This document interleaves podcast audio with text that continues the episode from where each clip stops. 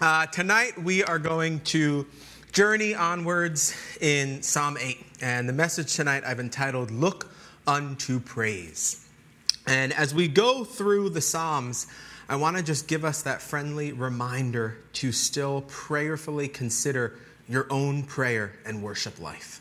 To truly seek the Lord's heart on that, to see where you are. Already going through the seven Psalms we have personally, I've been refined and convicted and growing in so many areas through His grace and mercy, and I just pray the same for you.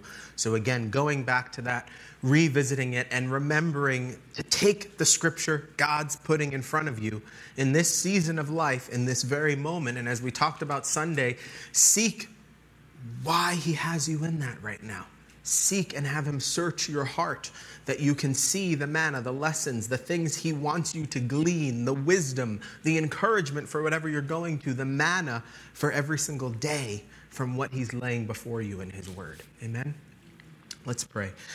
Heavenly Father, thank you for another opportunity to come together in your Word, Lord. Thank you for another opportunity, Lord, to serve you and serve the tender people of this church, Lord God. Holy Spirit, please fill me with your power. Help us to focus solely on you right now, Lord, and give us what you would have for us on this day to be closer to who you need us to be for your glory. In Jesus' precious name we pray. Amen. Now, last week, Psalm 7, let's see how you did prayerfully pondering some things that were put upon you at the end of that, as we learned from David amidst false accusations. So, one, did you ponder if you've ever been falsely accused or spoken ill of by someone? Was there anyone that you needed to forgive? And again, that reminder, it could have been years ago, but being here in that moment last week, the Holy Spirit brought conviction, and it's a tough one. And it might be one of those things where that conviction came and you felt it while you were here, and then you felt it a little while you were talking to people. Then it got a little softer when you got to the fellowship hall, and then by the time you walked out, you were like, oh, I'll get there at some point. I'm going to go to Yo-Pop. Now, here's the thing that we need to remember Matthew 6, 14, 15. For if you forgive men their trespasses, your heavenly Father will also forgive you. But if you do not forgive men their trespasses, neither will your Father forgive your trespasses. Forgiveness is important, and we need to take the time to go there. We need to seek forgiveness. And when it comes to false accusations, there's often a lack of forgiveness on our part, a lack of saying, I forgive you. So, that reminder search your hearts and get to that place of full forgiveness. And sometimes you have to forgive yourself. That's something when I get the blessed opportunity to go to the prisons, when forgiveness comes up, reminding those men, you got to forgive yourself too. There's depth to forgiveness that's essential. Now, other thing, how do you handle false accusations that come against you? And we looked and we saw is your trust in God alone, Christ alone, or do you pray with your lips, but your heart is conniving how you're going to take care of it on your terms and get it done? So think about that. And lastly, do you have a heart like David? That, oh Lord. Remember how we studied that, oh Lord, that vowel alone, the oh, the pain, the feeling, the emotion that can come in that. Are you trusting? Are you honestly pleading? Are you surrendered to God? Are you leaving the trials, or in this case, the false accusations, in His hands and praying to Him? And then are you taking it and turning it to praises for who He is, the Lord Most High? In this psalm last week, we saw a total call for surrender, to trust Him, to rest in His sovereignty. Now, again, reminder these charges that I throw at the end, they're for you to dig in deeper. And we talked about that Sunday. It's for you to dig in deeper into His Word, that you don't just stay with it while we're sitting here for 45 to, well, 50 minutes. I go a little long sometimes.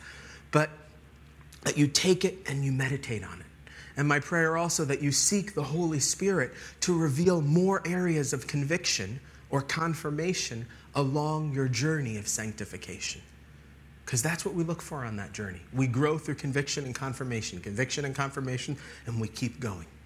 Now, tonight, Psalm 8, again, the title of this message is Look Unto Praise. Now, we shift from a few of these Psalms that we've had. We've been in lament land for the last few weeks. And we're shifting now to a joyful praise, a hymn of praise. Some will refer to Psalm 8 as a nature psalm or a creation psalm, similar to Psalms 19, 29, 65, and 104. 19, 29, 65, 104 for my note takers. That all point so clearly to the splendor and glory of God's creation. Now, this psalm is also referred to as a messianic psalm, and we're going to see that in a portion of this that points so clearly to his beautiful King Jesus' reign as our second Adam. And we will see now in the title of the psalm, we get information to the chief musician. We've talked about that, we've seen it in different psalms, and I have to say it every time who wants to be in Jesus' choir when he's the conductor? I do. That's going to be cool. Then we also see on the instrument of Gath. Now, on the instrument of Gath, there's some uncertainty about the exact meaning there. In Hebrew, it means al gittith, and what that is is it's wine press. So it may identify a vintage tune. Some think that when the Gath is, is seen in that, it refers to a tune commonly sung there, commonly sung in the area of Gath and that's going outside of the Hebrew meaning with wine press. Now, some others will point to it as a song of Obed Edom, the Gittite, in whose house the ark rested. Some will point to it as a song over Goliath of Gath. The term we'll see again in Psalm 81 and 84. Both of those psalms, similarly to this one, have joy filled character within them. So ultimately, we know when we see Gath as the instrument, we see a hymn of joy, we see a hymn of delight, we see a hymn of praise. The author of this hymn, um, of this psalm, is David. Now, yet again, a reminder, another chance to see one individual's heart of worship and prayer to the Lord. We've seen how he laments, we've seen his heart for repentance. Now we're going to see his heart for joyful praise. And we have to ask, what about you? How do you look unto praise? How do you praise the Lord? When trials come, when tribulations abound, when all looks dark and gloomy and you don't feel like praising, how can you learn from this psalm to always look unto praise? Because through his creation, when we ponder his creation, we always have a reminder and a reason to praise. We're going to be looking at nine short verses, yet we're going to learn through these nine verses how to shift off of us while simultaneously looking at our relation and insignificance to God the Creator. And from that, we look unto praise. We don't look unto circumstance. We don't look unto defeat. We don't look unto lies of the enemy. We look unto praise praise of who? God on high. Verse 1 O Lord, our Lord. Right there. O Lord, our Lord. Beautiful opening to this hymn of praise. David starts with a covenant name, the personal name, capital L O R D, Yahweh, and then the relationship of that personal God to his people, our Lord. God, our master.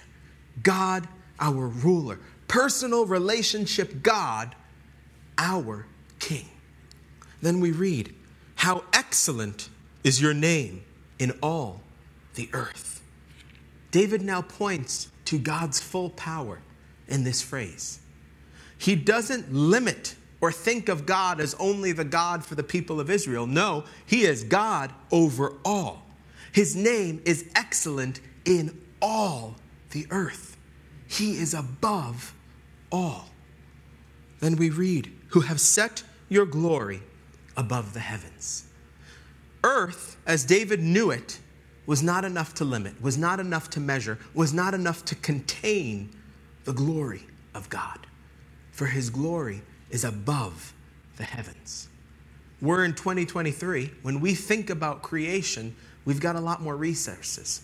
Think of the pictures you've seen of planet Earth. Think of the pictures you've seen of space, of galaxies, beyond galaxies, billions of stars. All of that wonder that is His, that is created by Him, and His glory is above all of that, beyond what we can imagine. Our Lord. He acknowledges that there is one God, He made it all, and He is above all. Now, there's something special to tie in with what, us who just finished John chapter 1. Because if you think about God's glory, we know at David's time, the glory of God dwelt with Israel in the tabernacle and in the temple. But recall John 1:14.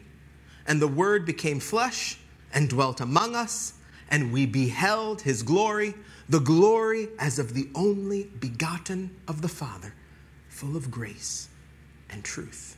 In the revelation of King Jesus, Messiah come, the Word become flesh. The glory is revealed in the work and person of Jesus Christ.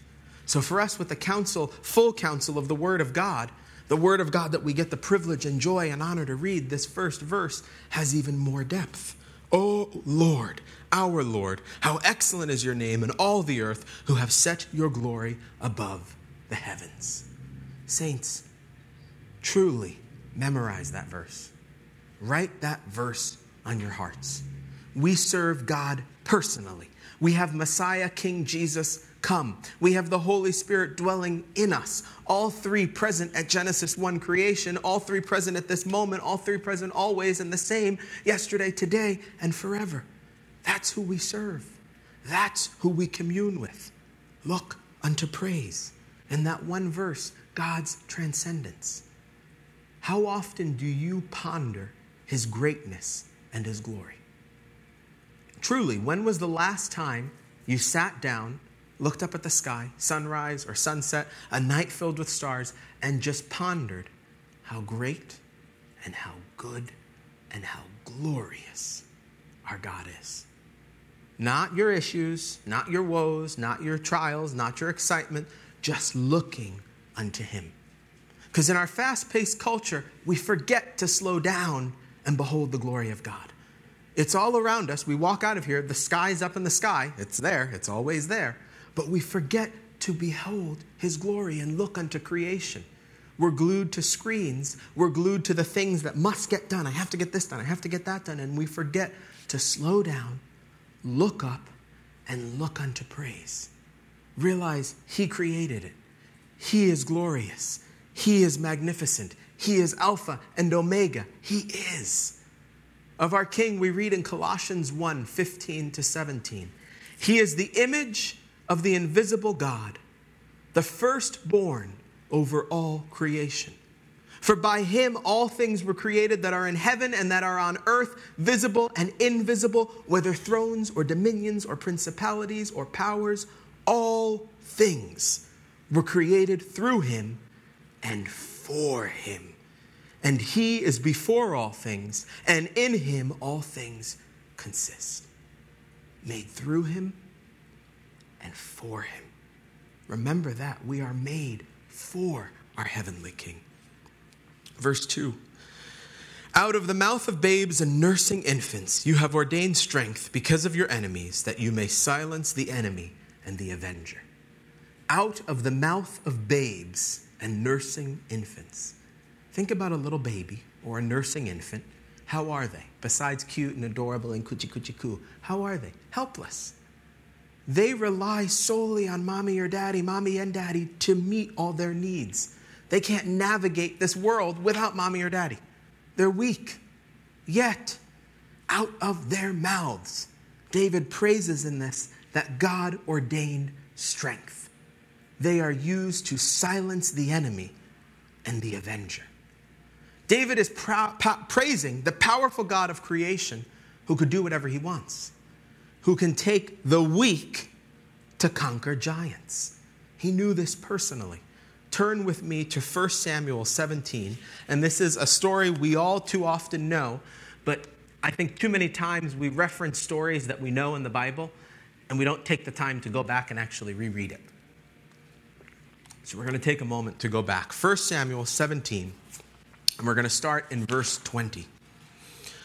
So David rose early in the morning, left the sheep with the keeper, and took the things, and went as Jesse had commanded him. And he came to the camp as the army was going out to fight and shouting for battle. For Israel and the Philistines had drawn up in battle array, army against army. And David left his supplies in the hand of the supply keeper, ran to the army, and came and greeted his brothers. Then, as he talked with them, there was the champion, the Philistine of Gath, Goliath by name, coming up from the armies of the Philistines.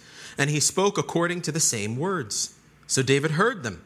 And all the men of Israel, when they saw the man, fled from him and were dreadfully afraid. Clearly, stature, presence. They want nothing to do with this. So the men of Israel said, Have you seen this man who has come up? Surely he has come up to defy Israel. And it shall be that the man who kills him, the king will enrich with great riches, will give him his daughter, and give his father's house exemption from taxes in Israel. Then David spoke to the men who stood by him, saying, What shall be done for the man who kills this Philistine, and takes away the reproach from Israel? For who is this uncircumcised Philistine that he should defy the armies of the living God? And the people answered him in this manner, saying, So shall it be, done for the man who kills him. Now Eliab, his oldest brother, heard when he spoke to the men. And Eliab's anger was aroused against David and said, Why did you come down here? And with whom have you left those few sheep in the wilderness? I know your pride and your insolence of your heart, for you have come down to see the battle. So he's getting put down right now.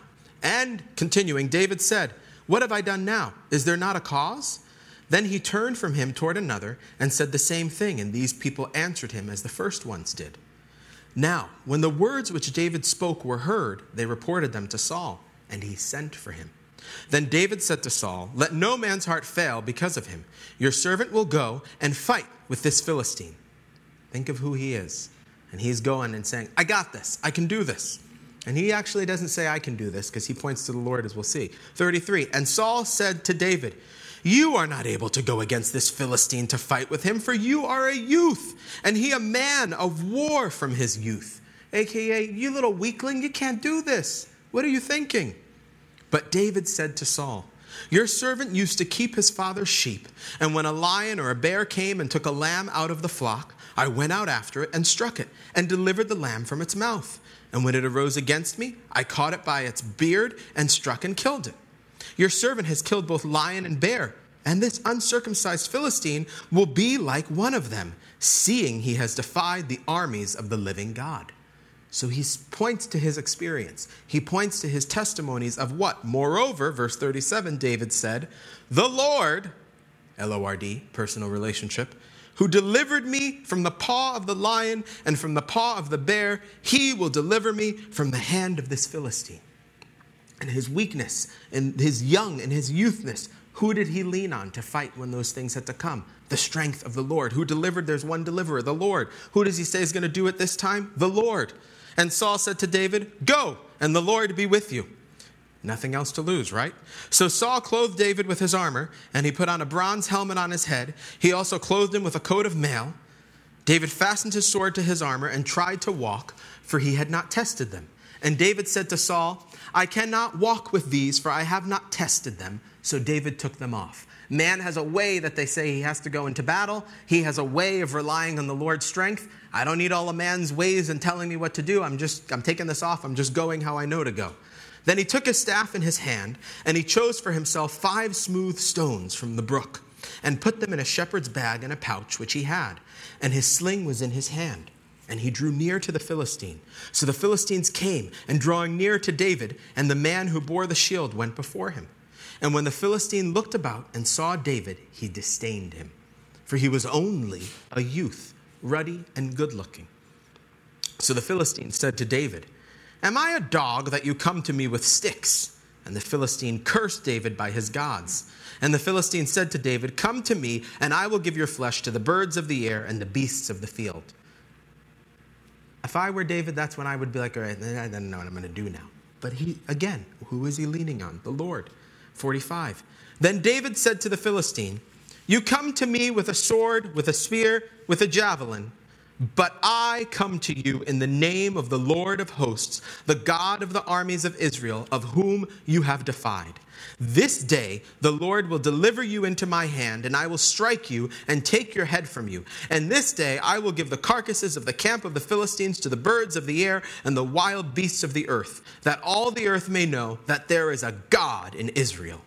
Then all this assembly shall know that the Lord does not save with sword and spear, for the battle is the Lord's, and he will give you into our hands. Powerful verse we all should remember. The battle is the Lord's. Verse 48 So it was when the Philistines arose and came and draw near to meet David that David hurried and ran toward the army to meet the Philistine. Then David put his hand in his bag, took out a stone, and he slung it and struck the Philistine in the forehead, so that the stone sank into his forehead, and he fell on his face to the earth. So David prevailed over the Philistine with a sling and a stone, and struck the Philistine, and the, struck the Philistine and killed him. But there was no sword in the hand of David. Therefore, David ran, stood over the Philistine, took his sword, drew it out of its sheath, and killed him, and cut off his head with it.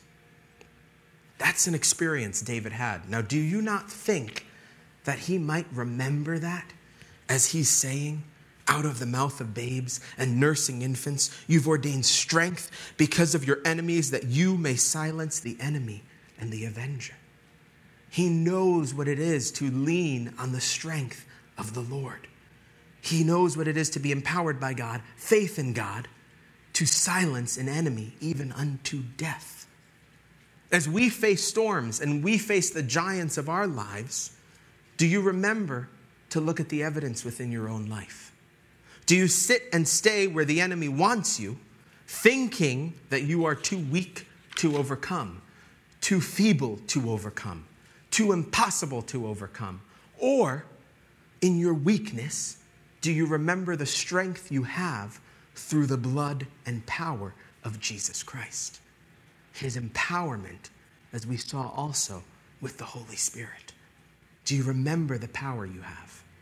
Now, Jesus would also quote this verse in Matthew chapter 21. We have the triumphant entry just occurred. He clears the temple, and his enemies desire to silence children praising him.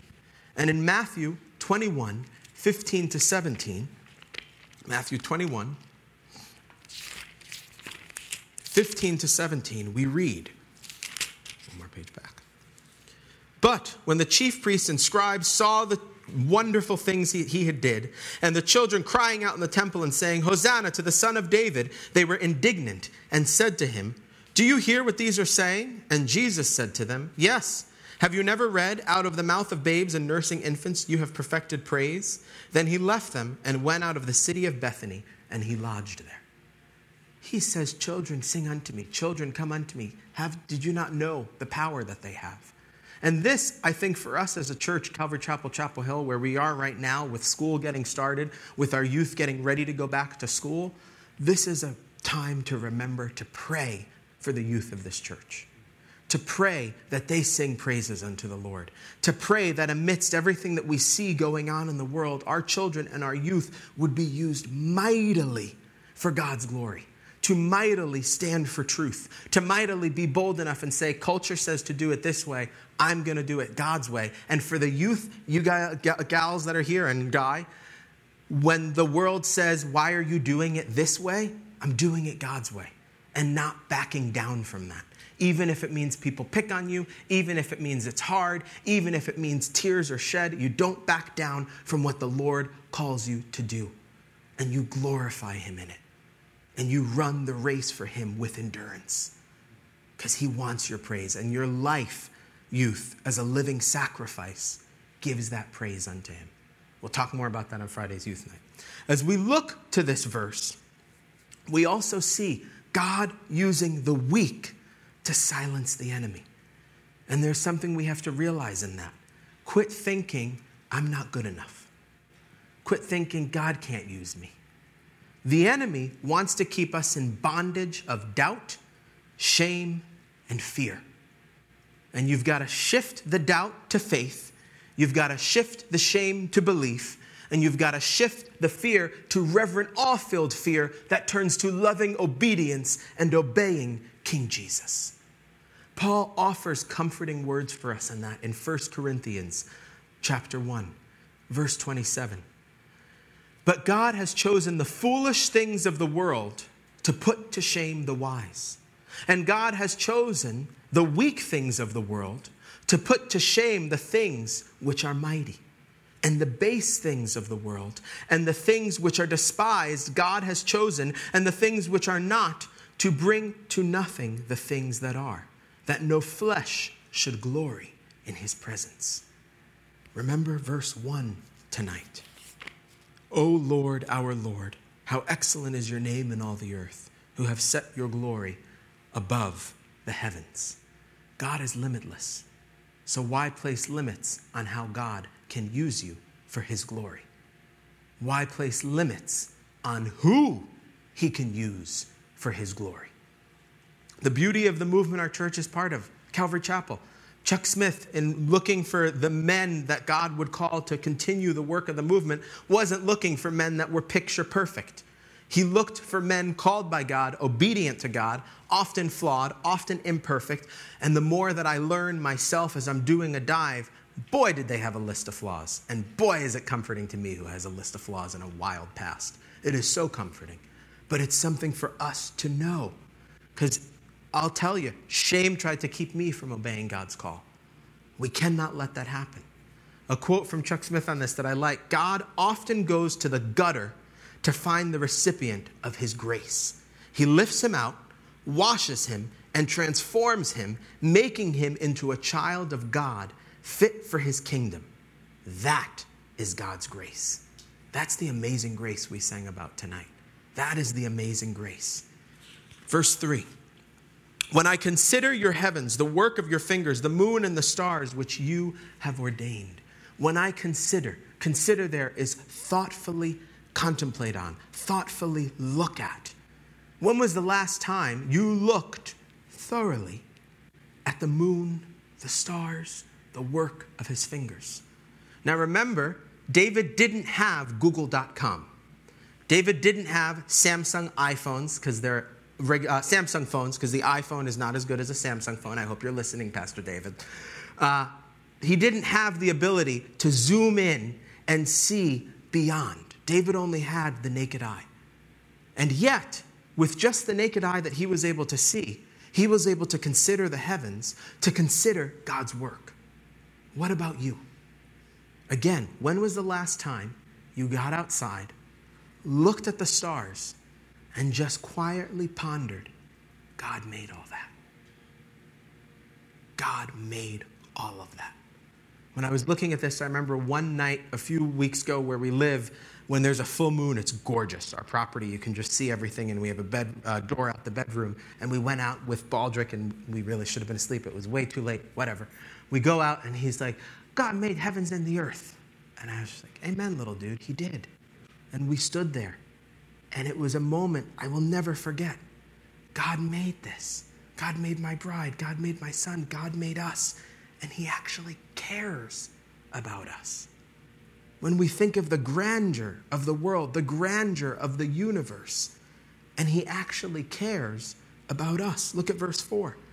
What is man that you are mindful of him, and the Son of Man that you visit him? What is man that you are mindful of him? When we look to the grandeur, the grand state of creation, it reminds us of how tiny and insignificant we are. When we look and ponder the galaxies, the stars, billions of years away and away and away of all these galaxies and stars, we realize we're really just a little pile of ants running about. We're a pile of ants. Here we go. And yet, God is mindful of us. And yet, God thinks about us. God cares about us. In this, David knows God cares about him. It's evident in the previous Psalms. It's evident in the moment of looking unto creation. David knew God cares. And this is an interesting thing to ponder where we get the whole word and we think about David. I say in this moment, David's able to look beyond, to look unto the Lord, unto praise. Imagine how it would have been if that night on the rooftop instead of looking unto lust, he looked unto praise. What may have happened? Now, God worked it all for good, but it is again a reminder for us when we have the whole word. We've seen the whole journey that David's gone through, in the moments when temptation comes, in the moments when that vice clicks and you want to take that hit or you want to do that thing that you know you shouldn't do, stop, look out to creation, look unto praise. Remember how big God is, how little you are, and praise unto the King of Kings. He says, And the Son of Man, continuing this verse, that you visit him. We talk about the poetic elements we'll see in Psalms. This is a moment of repetition. He's saying the same thing two different ways. The Son of Man points to the humanity of mankind. And then, interesting how the Holy Spirit works. Think of what we read on Sunday the Son of Man, as we finished the beginning of John chapter 1. Again, pointing to that messianic bit that we'll see, but in this moment, pointing to the humanity of mankind. And if we think about Genesis chapter 1, in the beginning, God created the heavens and the earth. The earth was without form and void, and darkness was over the face of the deep, and the Spirit of God was hovering over the face of the waters. Then God said, Let there be light. And there was light. And God saw the light, and it was good. And God divided the light from darkness. God called the light day, and the darkness he called night. So the evening and the morning were the first day. And we go onward and onward. And God, the God of creation, spoke creation into existence. How grand is our God! Very large and incomprehensible and limitless. And that's the God that cares about tiny us. That's the God that cares about you. That's the God that cares about me. How do you know? Read his word. We have the whole thing. And the further we read the word of God, we get to look to Jesus. God coming in flesh as the Son to take the wrath of sin on himself that we can be free, that we can be redeemed, that we can have Jesus as the ladder unto God, as we saw at the end of John 1. Again, do we see it's beautiful when the Holy Spirit kind of links it all up for us? To see, we're studying right now Jesus coming, the pre existent Christ in the start of the Gospel of John the Son of Man, becoming the ladder, Jacob's ladder. And now to see when we look to that creation that he created from the beginning, how we can sing praise unto him. Verse 5 For you have made him a little lower than the angels, and you have crowned him with glory and honor. Now, angels here in the Hebrew, it is Elohim, meaning God. Yet, when we look at the Septuagint, some other ancient translations in the Jewish tradition, it is translated as angels. So some will take this verse and say that David is saying man is just a little lower than God. But again, when we look at the majority of texts and when we look within bigger context of the Jewish tradition, it is angelic beings. That's where I land angelic beings, angels. Either way, both are pointing to looking up. And it's the looking up that I think is the most important to us to think about. Because if you notice, he doesn't say, David doesn't write, he doesn't go, For you made him slightly above apes and gorillas and monkeys, as evolutionists want us to believe. No, that's not how we were made. We were made from our Heavenly Father from up on high. That is how we were made, from the Father and God of creation. Then we then point to Messiah, King Jesus. And when we look at Hebrews, and the author of Hebrews, who I believe is Paul, when we look at his speaking of the position of Jesus, this passage is quoted. So if we turn to Hebrews 2, verse 5 For he has not put the world to come of which we speak in subjection to angels, but one testified in a certain place, where we are right now, saying, What is man that you are mindful of him, or the Son of Man that you take care of him? You have made him a little lower than the angels, you have crowned him with glory and honor and set him over the works of your hands. You have put all things in subjection under his feet. For in that he put all in subjection under him, he left nothing that is not put under him. But now we do not see all things, yet see all things put under him, but we see Jesus, who was made a little lower than the angels, for the suffering of death, crowned with glory and honor, that he, by the grace of God, might taste death for everyone. And then we go back to this past Sunday, John 1:51, and he said to him, "Most assuredly, I say to you, hereafter you shall see heaven open and the angels of God ascending and descending upon the Son of Man." Messianic psalm pointing to Jesus, pointing to his humanity, pointing to his dominion. Now let's just read verses 6 through 8 of this psalm, and then we're going to dive into how that all ties together. Verse 6 You have made him to have dominion over the works of your hands. You have put all things under his feet all sheep and oxen, even the beasts of the field, the birds of the air, and the fish of the sea that pass through the paths of the seas.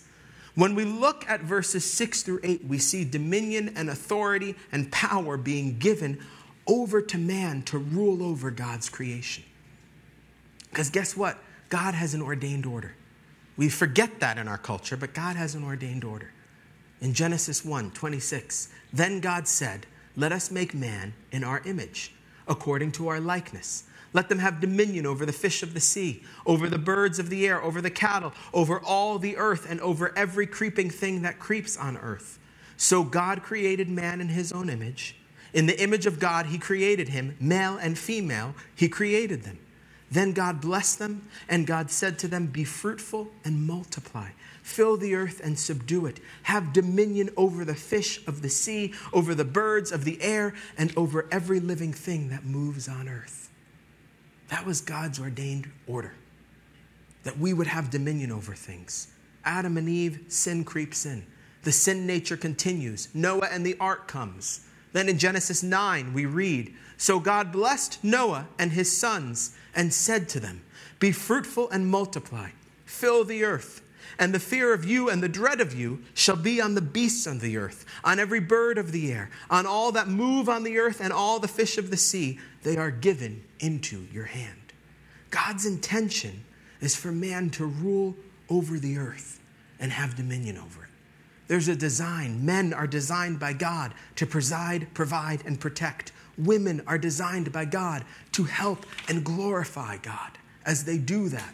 Two genders, one creator, God, one purpose, one way of living that He ordained. There's God's order. Yet it's never able to fully be realized because of what? Sin. Because of what? The sin nature. Because of what? The battle of flesh and spirit. Turn to Romans chapter 1. When we go there, verse 20. For since the creation of the world, his invisible attributes are clearly seen, being understood by the things that are made, even his eternal power and Godhead, so that they are without excuse from creation. The creation that we see that has us look unto praise. Because although they knew God, they did not glorify him as God nor were they thankful, but became futile in their thoughts, and their foolish hearts were darkened. Professing to be wise, they became fools, and changed the glory of the incorruptible God into an image made like corruptible man, and birds, and four footed animals, and creeping things. Therefore, God also gave them up to uncleanness and the lusts of their hearts to dishonor their bodies among themselves, who exchanged the truth of God for the lie, and worshiped and served the creature rather than the Creator, who is blessed forever. Amen. For this reason, God gave them up to vile passions, for even their women exchanged likewise uh, the natural use for what is against nature. Likewise, also the men, leaving the natural use of the woman, burned in their lust for one another, men with men committing what is shameful and receiving in themselves the penalty of their error, which was due. You see, when we think about how grand is, when we look to creation, when we look at where we are in this psalm, notice there's a lot about man in the middle of this psalm. There's a lot about God's design for man, how and why he cares for us. There's a lot that we can see that God's original position intended for us at creation. Look at how he designed and ordered for us to live, to have dominion over all creation. Yet, Romans 1 shows us the flesh prevails. Refusal of his authority prevails refusal of his design prevails. We feed the flesh, and the struggle that began in the garden continues until King Jesus is on the throne. That's where Hebrews 2 that we looked at ties in. Because guess what? As the second Adam, the ultimate, the perfect, the sinless man, In Revelation, we see that reign, the millennial reign, when King Jesus reigns and then will reign forever and ever. Amen. Jesus comes to complete God's design for man to have dominion. Because without Jesus coming, guess what? We, without the blessed hope, the design, the fulfillment can't happen. Because sin keeps getting in the way over and over and over and over again. And we have to, in our culture, in the time that we're in right now, it's not uh, tit for tat and going out with signs. God hates what you're doing. That's not what it's about. It's about looking unto creation. It's about reminding look at the sky, look at what you see around you. God created this. Do you know what that means? God created you. Read this. What we see from witnessing in John 1 this past Sunday point to the God of creation. Now, when we look at this, what does it mean for you and me? One, it means the things of this world that we're in bondage to, the things of this world that have dominion over us, and don't sit here and pretend you don't struggle with any sin, because we all do. Let's be real, folks. It can only be broken by one and one alone King Jesus. Period. Jesus is the bondage breaker. Remember how David leaned on his faith in God. We have to lean on the bondage breaker and pray in his name, the one deliverer. It means that we aren't running around protesting tree huggers. That's not what I'm going to say. But it does mean we steward God's creation. It does mean we care for his creation. We care for the earth that our Lord God created. What does it mean? It means that while the enemy may have heavy influence, may rule Jesus is the ruler, and we have the final victory and know that he has the final victory. And as such, it means we need to share the gospel with a heavy fire that people leave the bondage of Satan for true salvation and kingship and bond servanthood of King Jesus. In creation and through creation, when we ponder the splendor of it, we get to see God display his presence, His creativity, His power, His wonder, His awesomeness, His perfection, His brilliance, His glory. And guess what? In Jesus, not only do we see it, but we experience His presence, His creativity, His power, His wonder, His awesomeness, His perfection, His brilliance, and His glory. Verse 9. O Lord, our Lord, how excellent is your name in all the earth. The psalm ends with the same words it began with. O Lord, our Lord, how excellent is your name in all the earth. You see, when you look to creation, when you look unto his design, when you look unto who you are in the midst of his design, when you look at his ordained order, when you look at his redemption through his son, when you look at his eternal reign to come in Revelation, how can you not proclaim, Oh Lord, oh Lord, how excellent is your name in all the earth? Look unto praise. Saints, no matter what you're going through right now, no matter what you are facing, I challenge you praise King Jesus. We find it very easy to go to Him with praise and thanksgiving when we're getting everything we want. But when we're in the midst of a trial and storm, when what is going on, it seems like everything that's wrong is going wrong, when the answer to a prayer is God's sovereign no, I challenge you praise Him. Look at His majesty. Remember, he uses the weak to silence the enemy. Recall in those moments, he is God creator who made the heavens and earth. Recall that he cares about you. Recall he designed us for dominion and rule over all things. And through King Jesus, we will have that dominion with him. Praise, sing out to the Lord, and say, How excellent is your name in all the earth. So for Psalm 8, what do we do this week? One, sing praise unto God. Over the next week, I challenge the people that are here, I challenge anybody who's listening. I want you to sing to Jesus in your own time and in your homes as you never have before. I want you to look up to the sky. I want you to remember He created the heavens and the earth. Remember He is sovereign King Jesus and praise. You get bad news, have a cry, then praise. You get good news, say hooray, then praise. Sing unto him like you never have. That's why we did Amazing Grace. It's one everybody knows. Sing it on repeat. Two, take time this week and get out in nature. Huh? Yes. Take time this week and get out in nature. We spend too much time behind screens, isolated in the culture of today. Get outside without a mask. Get outside, get some fresh air, and I want you to look to the sky, look to the sun, look to the moon, look to the stars, and realize God created this. Realize I'm a little ant in the midst of his creation. And realize Jesus gives you eternal access to God, the creator of heaven and the earth. Rejoice in that. And as you rejoice in that, and as you rejoice in that link, and as you're in creation with Him, saying, Lord, you created all this, pray for the souls who can't do what you're doing in that moment. Pray for the souls who can't say, Lord, you created all this because they don't know Him. Pray for their salvation. Take a walk in the woods with the Lord and praise Him and pray for souls to know Him. Lastly, out of the mouth of babes and nursing infants, you have ordained strength because your enemies, that you may silence the enemy and the avenger. Have you placed limits on how God can use you for his glory?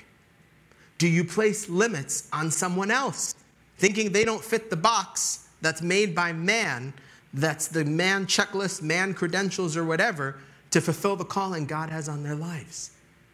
Do you, in moments of weakness, surrender as a helpless babe and cry out, Abba, Father, I need your strength, Daddy? Abba, Father, I need your strength. I need your leading. I need your guidance. Or do you try to muscle through on your own? O Lord, our Lord, how excellent is your name in all the earth. Personal, L O R D. That's a personal relationship. Our Lord. Now, before you memorize that and say it, pulse check. Is he your Lord? Are you in the book of life? Do you know him? Have you surrendered all to him? I've done that, I have, so I can say our Lord. Boop. Don't say it yet.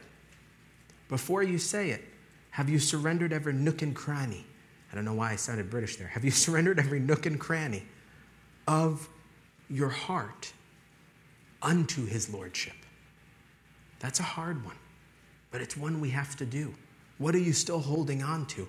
What are you still saying in your life I got this? What struggle do you have that you're still saying, Lord, I'll take care of it eventually. I'm sorry, I know I shouldn't do this, but I got this. Then you can really say, Oh Lord, our Lord. To know full submission. The race we run towards eternity is one of constant refining by His fire. Realize that. And that's why we got to be anchored in His Word.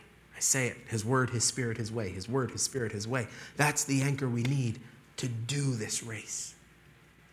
And amidst that race, He gives us a gift as those who know in the beginning, God created the heavens and the earth. I remember when we did Genesis, and Pastor David said we spent a lot of time on that one verse. We learned a lot there. But it's a powerful thing to think. If you can't believe that, nothing else makes sense. But if we can believe that, now that we've gone through this psalm, we always have a reason to praise. Because we serve the God of in the beginning, God created the heavens and the earth. So sing it out this week. Get into his creation and pray and pray for those who don't know him. And search your heart on where there may be limits. And how do you handle the moments of weakness? Do you say, Abba, Father? Or do you say, I got it? Let's pray. Heavenly Father, thank you that we can cry, Abba, Father. Thank you, Lord, for the reminder to look unto creation that can move us to praise you. Lord, only you know what goes on in each and every single one of our lives, Lord. And Lord, we're reminded tonight what is man that you are mindful of him? Lord, you care about us. You think about us. Lord, I pray that every single one of us can acknowledge that, can lay our burdens at the foot of the cross, and can sing praise unto you the God of creation, and worship you joyfully, Lord. Thank you, God, for who you are. Thank you that you are on the throne. Thank you for the gift of your word. Thank you for the gift of time to dwell in it. Lord, I pray you take the manna that you've given us each tonight, Lord, and help us to chew it fully, that we would digest it unto glory for you. In Jesus' name, amen. Have a good night.